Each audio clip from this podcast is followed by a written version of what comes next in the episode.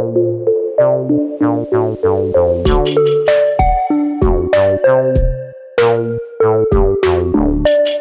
and welcome to PodRocket, a web development podcast brought to you by LogRocket. LogRocket helps software teams improve user experience with session replay, error tracking, and product analytics. You can try it for free at logrocket.com. I'm Noel, and today we have Christopher Chedeau joining us. He's known as Vjeux online. He's a front end manager at Meta, done a ton of work on React Native and Prettier. He's done a bunch of work on Excalidraw. He started the CSS in JS movement and so much more. And he's here to talk about his latest talk, video editing in the browser. Welcome to the show, Christopher. Thank you. Welcome. Welcome, everybody listening. And I'm super excited about being on this uh, podcast and a super big fan of LogRocket. Awesome, awesome. Glad to hear that. I hope I got your handle. Was that pretty close? Uh, it was close. So in practice, I said Vjeux, basically like video games in reverse in French, but that's fine. Very cool. I spent a ton of the weekend delving into Diablo 4, so good. Ooh, I'm, in nice. the, I'm in the video game headspace right now. It's it's been good. But let's talk about your talk. I guess before we do, do you mind giving us a bit of your background? You have quite the resume. So yeah, my biggest thing is around like making the experience better for people. And so I actually started like way back playing video games and like editing and working on video games. And so the way I learned how to program was playing Warcraft 3. There was a map editor where you could like build maps. And in Mhm. practice, the interesting thing is that there was a UI to be able to say like, hey, when a unit enter like this area, then make it move somewhere else. And this generated code. And so I started using the image editor, and then I was able to then go into writing the actual language, programming language behind the scenes. This is like how I started. And uh, yeah, you mentioned Diablo 4. So I played a lot of Diablo 2, and this is like how I started reverse engineering the game assets and everything. Yeah, I've have a long journey there. And in practice for video games, it's been like more for fun, but for work, I've been like using the same ideas around helping the user experience into like the front end space. And when React came out, I was like, oh my God, like this is the, the best thing in the world. And so I helped really create a community around it and make sure, oh, it's super easy to set up and install and make people understand like what makes it React. And Mhm. then I worked on React Native, on Prettier, on CSS in JS, on Excalidraw, like a bunch of things, always with the intention of how can we make people more effective, more efficient at their job. Nice. I'm a huge fan of Excalidraw as well. I use it just like for sharing personal notes online, like all kinds of stuff. We use it Nice. professionally here at, at LogRocket as well. It's awesome. Frame your talk a little bit for us. Video editing in the browser. What does the talk focus on and explore? So one of the thing is, as you can see, like with my resume, like I like to work on like really big ideas and like mm. big projects that are like going to be groundbreaking. And one of the thing I've been trying to figure, okay, after React, like what's after Excalidraw, like what's next? And one of the thing I've been doing during the pandemic is I've been watching a lot more videos because there's been no actual in-person conferences. And then I've been doing video editing. So I got a green screen in my house and I've started playing with all of the video editors. But one thing I was frustrated is it feels like being back 20 years ago when there was no AI whatsoever. For example, like I have a green screen, and in order to remove the green from the green screen, I have to choose a color range, Hmm. and uh, it actually always messes up with like I have some shadows. I cannot get it out perfectly. And same right now, we're doing a podcast. And probably like when uh, you're going to edit the podcast, you're going to want to see, hey, what did I say? When did I say it? Right now, all I can see is like sound waves Mhm. and this is like not very useful but oh we actually have really good speech to text available nowadays and so i would love to see like hey the text actually and now i'm able to say hey this is when we did the cut number three and it finally like uh, went all the way and so now oh i'm able to cut this and use only this segment and like right now we can actually use it inside of the editors and this is where i was like excalidraw i was like oh maybe i can like actually build it myself Mhm. and I found out that there was all of the APIs needed in the browser to be able to do it. So I embarked in this journey to uh, work on it. How does building a video editor online differ from something like Excalidraw? What are the biggest problems you encountered? One of the biggest thing was actually the APIs themselves. Mm. In practice, what you need to be able to do like a video editor is to take a video file and extract all of the images from the video and then be Mhm. able to manipulate the video and then all of those images put them back together in a video file and right now the apis in the browser are like super low level and uh, to be able to extract all of these images. And there's also like only half of what you need is implemented in the browser, and half of this of the rest is left as an exercise for the reader. But like there's no really good uh, implementation right now in JavaScript. And so far, I spent like a month basically trying to cobble everything together, which mm-hmm. I was able to do. And so my talk is all about things I've learned through the process that I wanted to share. And I wanted to share like a walking end to end version of decoding and re encoding. And with the hope that somebody is going to actually build the video editor that I set out to do in the first place. When you started, did you expect to kind of have to get as low level as you did in this project, or was that kind of unforeseen? No i didn't expect any of this so like all of the blog posts saying hey you can do like video editing and like all of the pieces that were needed in the browser mm-hmm. and i was mm-hmm. expecting to like oh npm install like something and just like wire it up together it didn't work and then i had to go like one level deeper and one level deeper and one level deeper and so it's basically inception well, like I kept going deeper and I didn't see the end. And finally, I've seen the end. So now I'm going back up and I'm trying to get everybody else in the web community to actually do this journey uh, with me again. But basically, like shortcuts, all of the like hard steps so people can just start at a higher level.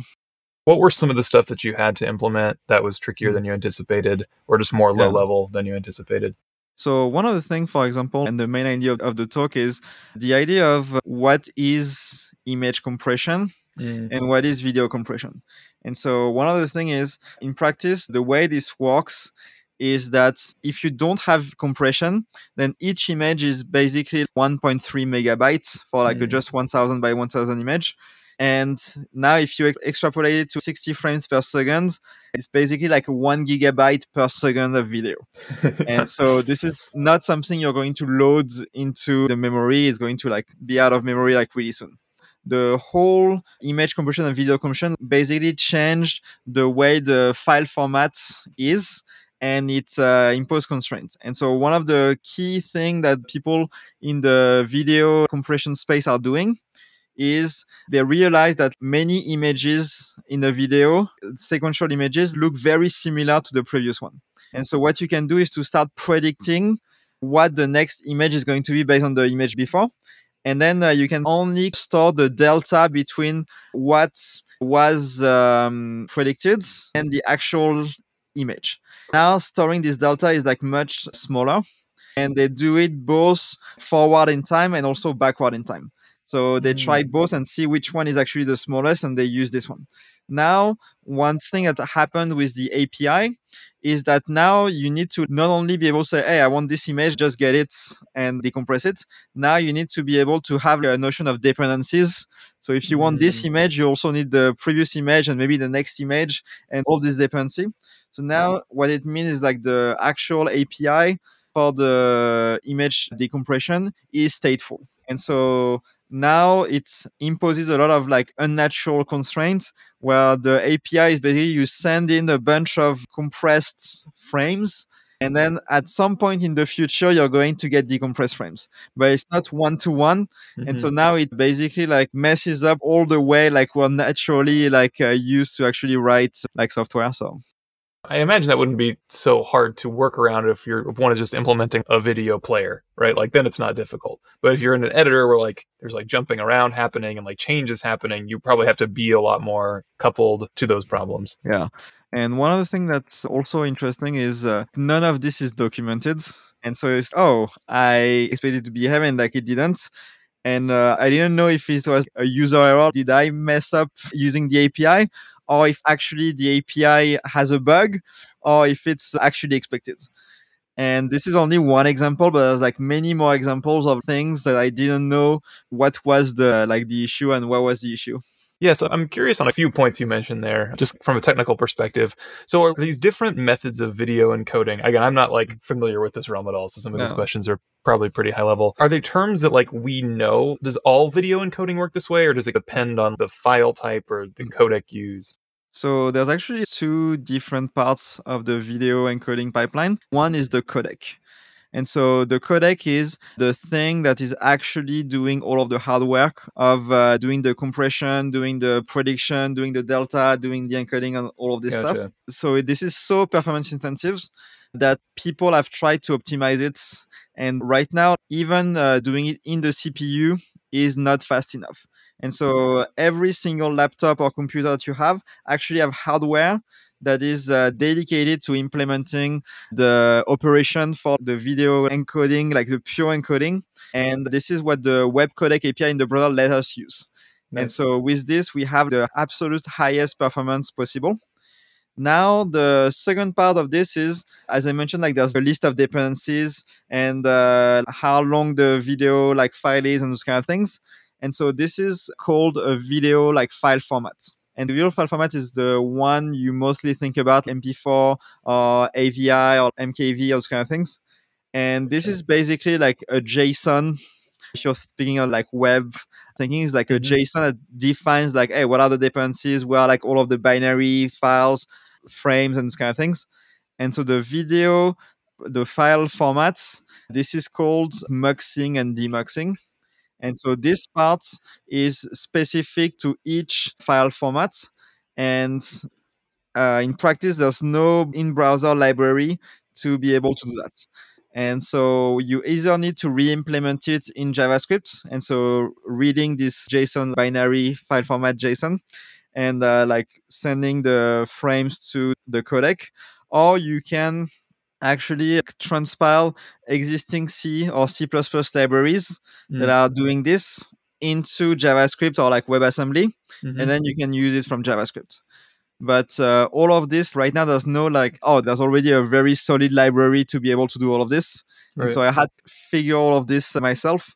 And the other thing is debugging is really annoying because Mhm. you're actually debugging on bytes Oh, like mhm. data and uh, also like all of the video players they tend to be very robust against exceptions or like their error handling is like they're trying their best and if it doesn't work it, they silently fail so this is like the worst you can have like when trying to manipulate this is oh you don't have like syntax error at this line on this thing you're just Mhm. going to like silently drop something right. and now, for example, I had an issue where the time of the video was 10 times longer than like the actual video I had, Mhm. but the playback was working well and everything was working well, except like the scrubbing went way farther in the future. And now, how do I even start to debugging this? And so Mhm. I basically compared like a video that worked line by line, byte by byte, and then somehow, oh, this is different. So let me try to make it the same and see if it changes anything. In the end, I found the issue, but this is very laborious and error prone. when you were going through this, because these libraries were swallowing all these exceptions and just failing gracefully, as it were, did you ever have to go reach out to people, find people who are working on these things, and get assistance to debug these problems? So I was able to get in touch with somebody, Dale Curtis, working on the web codec inside of the browser. So I'm lucky to like be known enough that I can have this kind of relationship. And I also had somebody that worked on FFmpeg that was able to ask questions Cool. and bounce around. I'm lucky to be able to do that, and they were like very helpful and helped me get unblocked. But Mhm. uh, this is not like a sustainable in the long term. So I'm really hoping with this talk and basically like spreading the word, like, hey, we can do it. So Right. please get started and get like using it so the whole space can be better. Hey, just taking a quick pause here to read an ad for LogRocket. LogRocket offers session replay, issue tracking, and product analytics to help you quickly surface and solve impactful issues affecting your user experience.